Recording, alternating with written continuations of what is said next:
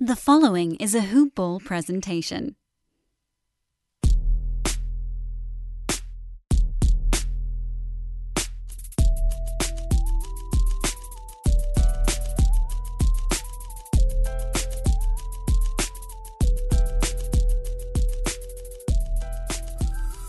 Hello again, Hoop Hoopball Lakers family.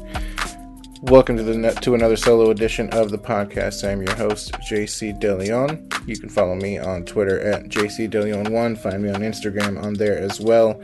Ethan and I will be back for a solo or collaboration pod at some point here in the near future, but I am here to talk about the game one of the NBA playoffs, Phoenix Suns versus the Los Angeles Lakers, and we'll talk a little bit about some of the other game ones as well. So the playoffs are finally here, and it doesn't quite feel like playoff time. Maybe because of the off calendar, we're all a little off of our usual routines due to COVID in the past year. Things are just now starting to get back to normal everywhere you go. Game one, Phoenix versus Los Angeles, had a near full crowd, and it was great just to hear all those people cheering on moments, booing the Lakers as uh, as much as we may not have liked that. Uh, I think it was fun to see a full crowd. Saturday Night Live had their first, you know, full fully vaccinated crowd, but it was a full crowd. You're starting to see more and more of that. There are a lot of games in the playoffs that I witnessed this weekend that had full or nearly full crowds, with a lot of them still wearing masks, which is a good thing. And yeah, I just I just really enjoyed seeing that. I enjoyed hearing all the fans. But despite all of that, yeah, it just it never the beginning of the playoffs never quite feels like the playoffs to me. I don't know why. And maybe that's a little bit of an excuse as to why the Lakers played the way they did. Uh, spoiler alert, they lost the first game. But they lost the first game just like they lost the first game in the bubble last year versus the Portland, Portland Trailblazers. And so it's definitely not the end of the world. Seeing the Lakers lose a game one, seeing LeBron James lose a game one in the playoffs, I've seen it happen a lot. He seems to, you know, really gather a lot of information from the early games and then you know that's when he sort of makes his move and he's starting to see he's starting to show his age just a little bit you know he's still playing really great but obviously there are going to be times where he's going to be showing his age and the lakers have to find a way around that but i digress back to game one so there's good news and there's bad news just like there is in most things in life the good news we've already talked about a little bit. A loss in game one isn't the end of the world. The Lakers lost game one of the playoffs last year and ended up going on to win the championship. This feels like a little bit of a mirror of that situation. The Lakers are tired. They played that extra game. You know, the bubble last year was a really weird scenario, which people had trouble adjusting to. This year, the Lakers had that play in game. It was an extra game, an extra really hard fought game that I'm sure it took a lot out of them. So, to lose game one wasn't a total surprise. And so that's good news. Phoenix Suns are really good. Chris Paul has has really turned his team into an elite performing team. He's given Devin Booker a lot of a lot of uh, confidence. DeAndre Ayton is playing much better than he did his rookie year. Um, you know, people probably thought he would develop a little bit faster. He had a he had a good rookie year, but he didn't have a great one. And he seems to be sort of growing into that lottery pick and, those expectations that he had when he was drafted. But let's look at the bad news. Bad news. Where did things go wrong? Well, to take a look at the box score, First off, one of the questions that Ethan and I, Ethan and I have been wondering, you know, what was the Lakers rotation going to be? Was it going to be an 11 man rotation? Are they going to somehow find a way to make it a 12 man rotation? Well, the playoffs, you sort of shorten your rotations. and most teams run a solid eight to nine man rotation. Now the Lakers are very deep, and I think I think there's going to be times where players will rotate in and out, but I think the times in which they're going to play more than 10 players is going to be pretty rare. And so on this night, game one, they played nine players. Uh, they played 10 players, excuse me, uh, with a with pretty much nine of them being the main rotation. You have your usual starting lineup of Anthony Davis, LeBron James, Andre Drummond, Dennis Schroeder, and KCP. First man off the bench. Don't remember, remember don't remember if it was Montrez or Kyle, um, but the most minutes off the bench was Alex, Alex Caruso. It's no surprise, and he played really well. 24 minutes, shot four for nine, made a couple of threes, which is always great.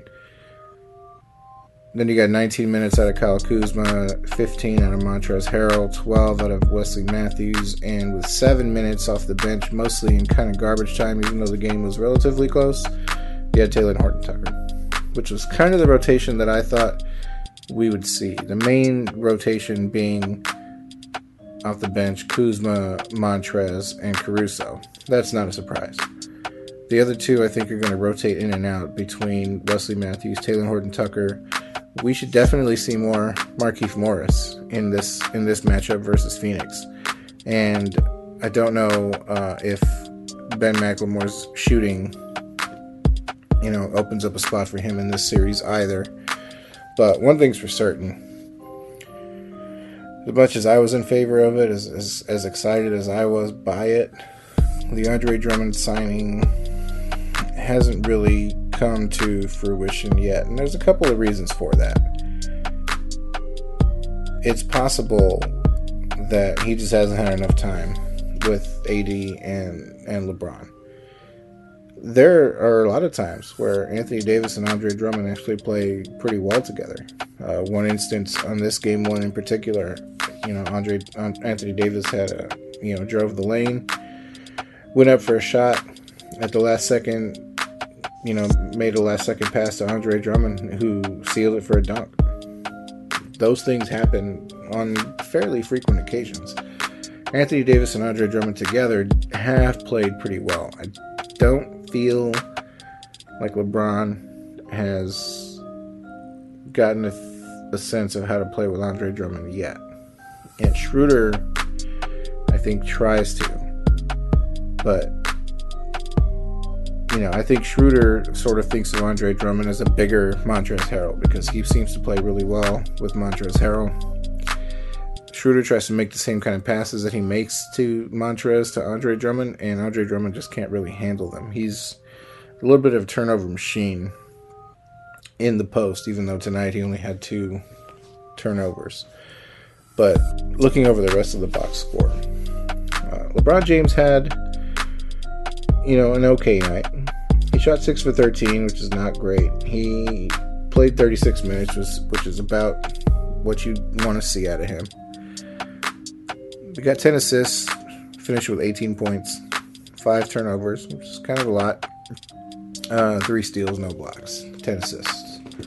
Pretty pretty decent night for LeBron. Not a stellar night, not a night that's going to win you a game, obviously, because they lost. Schroeder had a pretty good, decent night. Shot five for seven. Was aggressive at times.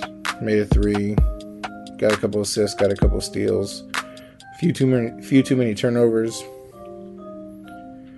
For this being a relatively tight game, every starter was was a negative in the plus minus, with the exception of LeBron. So despite LeBron not blowing you away with great numbers, I feel like he's playing fairly efficiently, and I feel like he's playing good, thorough basketball.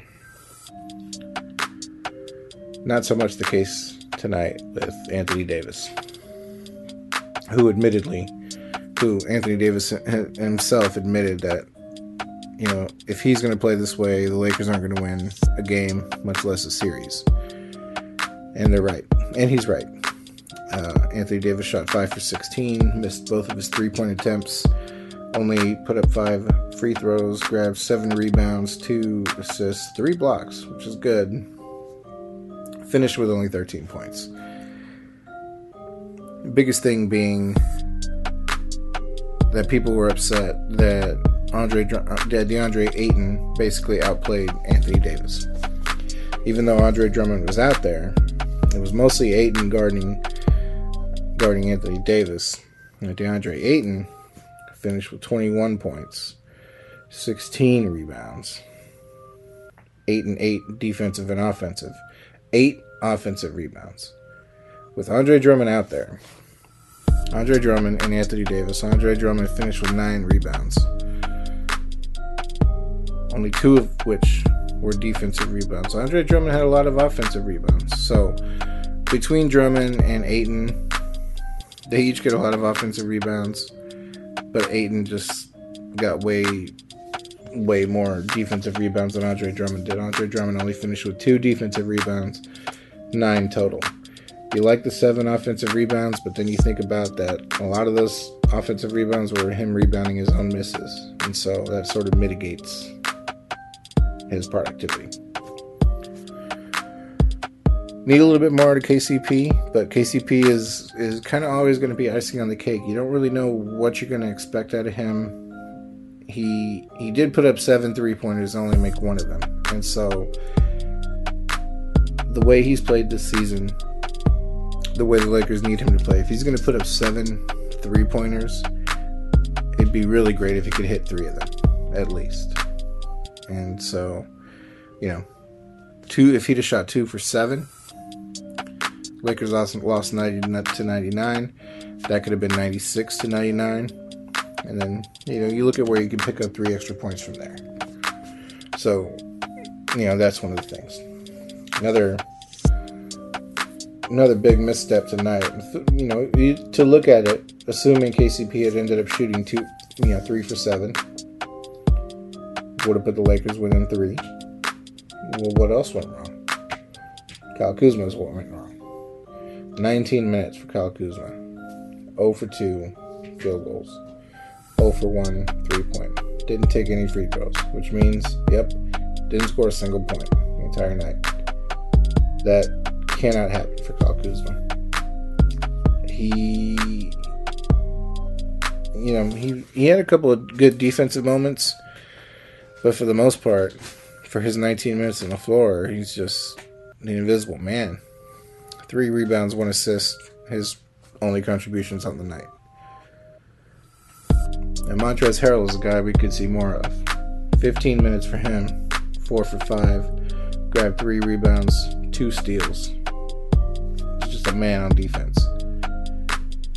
I feel like he can play against this Phoenix team, and I feel like he needs more minutes. Wesley Matthews, similar similar to Kyle Kuzma, Played 12 minutes, only made one shot. Wasn't much of an impact offensively. Didn't get a single stat defensively. No rebounds, no assists, no steals, no blocks. But no turnovers, so that's good. Uh, finally, we finished with Talen Horton Tucker, who got seven minutes, only scored two points. I think the minutes for him are going to be are going to come in spurts similar to that, and he's got to find a way to to be impactful in a short amount of minutes if he's gonna if he's gonna play that way. On the Phoenix side, yeah, Devin Booker went off. 34 points for him, shot 13 for 26, 3 for 7 from 3. We would have liked to have seen out of KCP. Other than that, for the most part, we talked about DeAndre. Chris Paul played 36 minutes he didn't Chris Paul didn't do a lot, but he was also impacted by a shoulder injury in the second quarter. Didn't look like he was going to come back. Looked like he might have separated that shoulder or possibly broken his collarbone, and luckily, and thankfully that didn't happen. But here's the part where I play my little game of what's going to happen next, or what's likely to happen next. To look at the box score for the Lakers you think about what's probably not going to happen again that would benefit this team. Well, I feel like Anthony Davis is going to shoot much better than 5 for 16. Finish with 13 points. Figure he's got to go for 24 plus next game. If he shoots 16 shots, maybe next time, maybe this time he'll make nine of them. Kyle Kuzma, probably not going to go scoreless in the next game. And LeBron too. You know, you figure you might get more points out of LeBron if you can get this kind of consistent production out of Dennis Schroeder, 14 points, seven field goals. That's sort of where you want Schroeder to be. And same with with Montrezl Harrell. You kind of want you want that consistent productivity that you got out of Schroeder, Harrell, Caruso.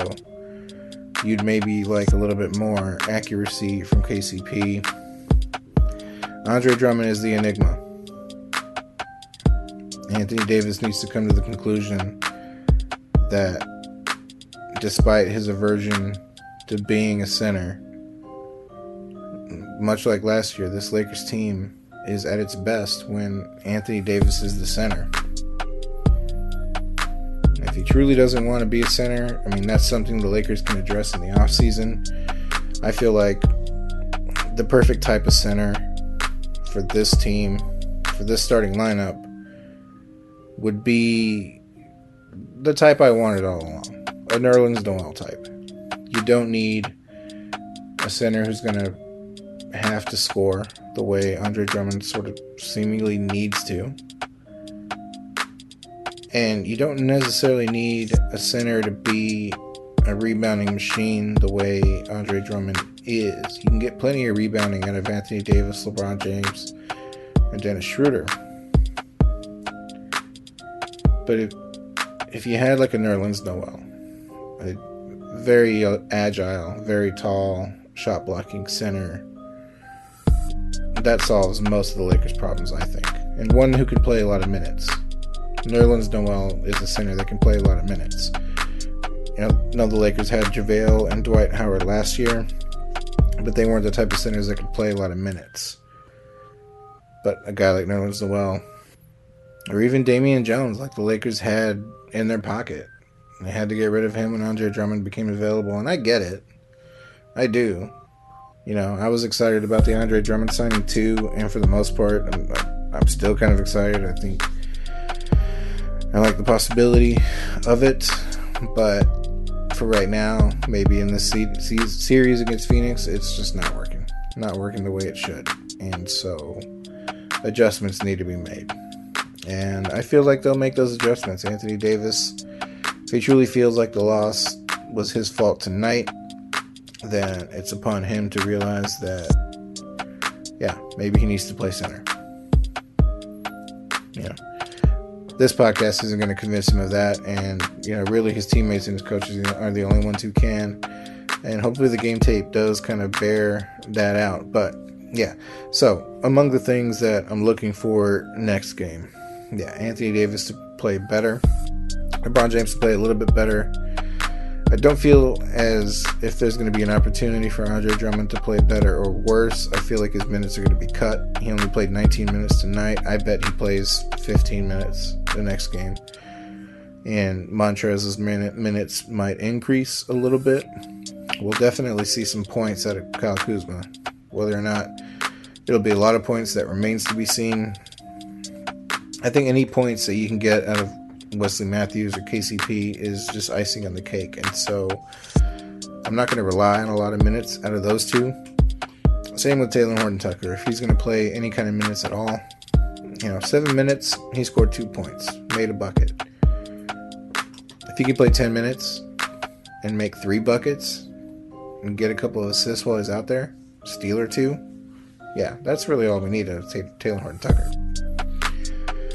On the Phoenix side, what's likely not to happen again. So Devin Booker went for 34, played 45 minutes, shot 13 for 26. Well, probably not going to play 45 minutes next time. He's probably not going to score 34, even though 34 isn't an astronomically high number. It's a number that he is capable of hitting. Chris Paul will probably pay, play better he didn't play very well once he came back from that shoulder injury, and we don't know how much it's going to really impact him. but he's probably going to play better than seven points and eight assists. You got to imagine he will.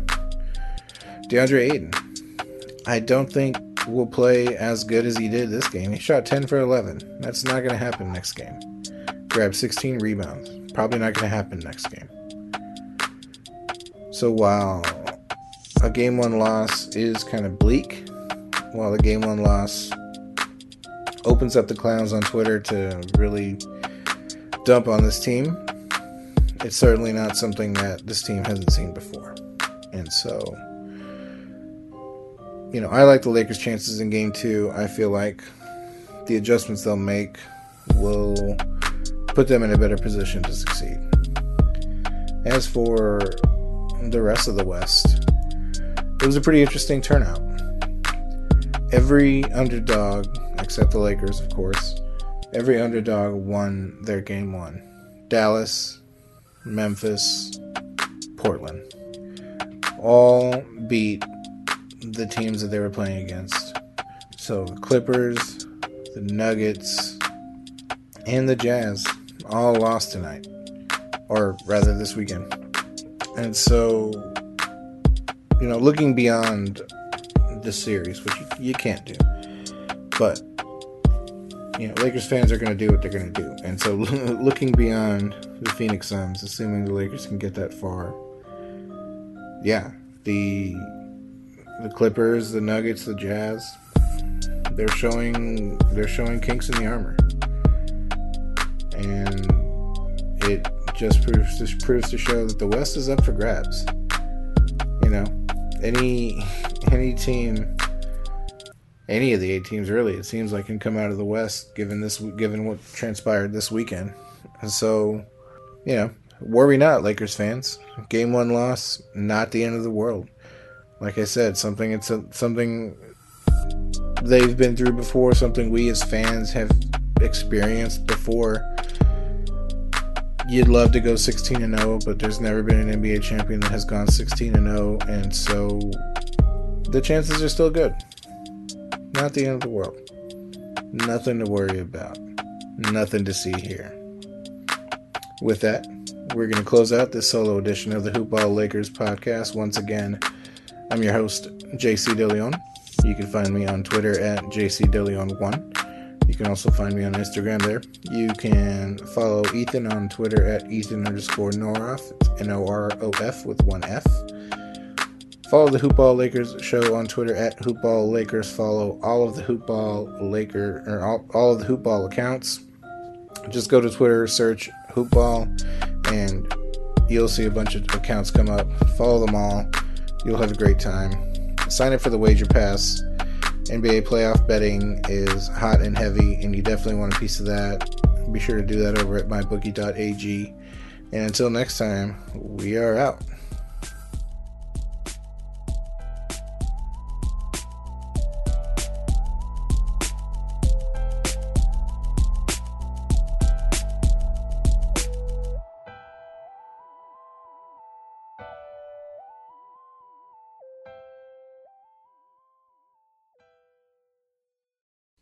This has been a Hoop Ball presentation.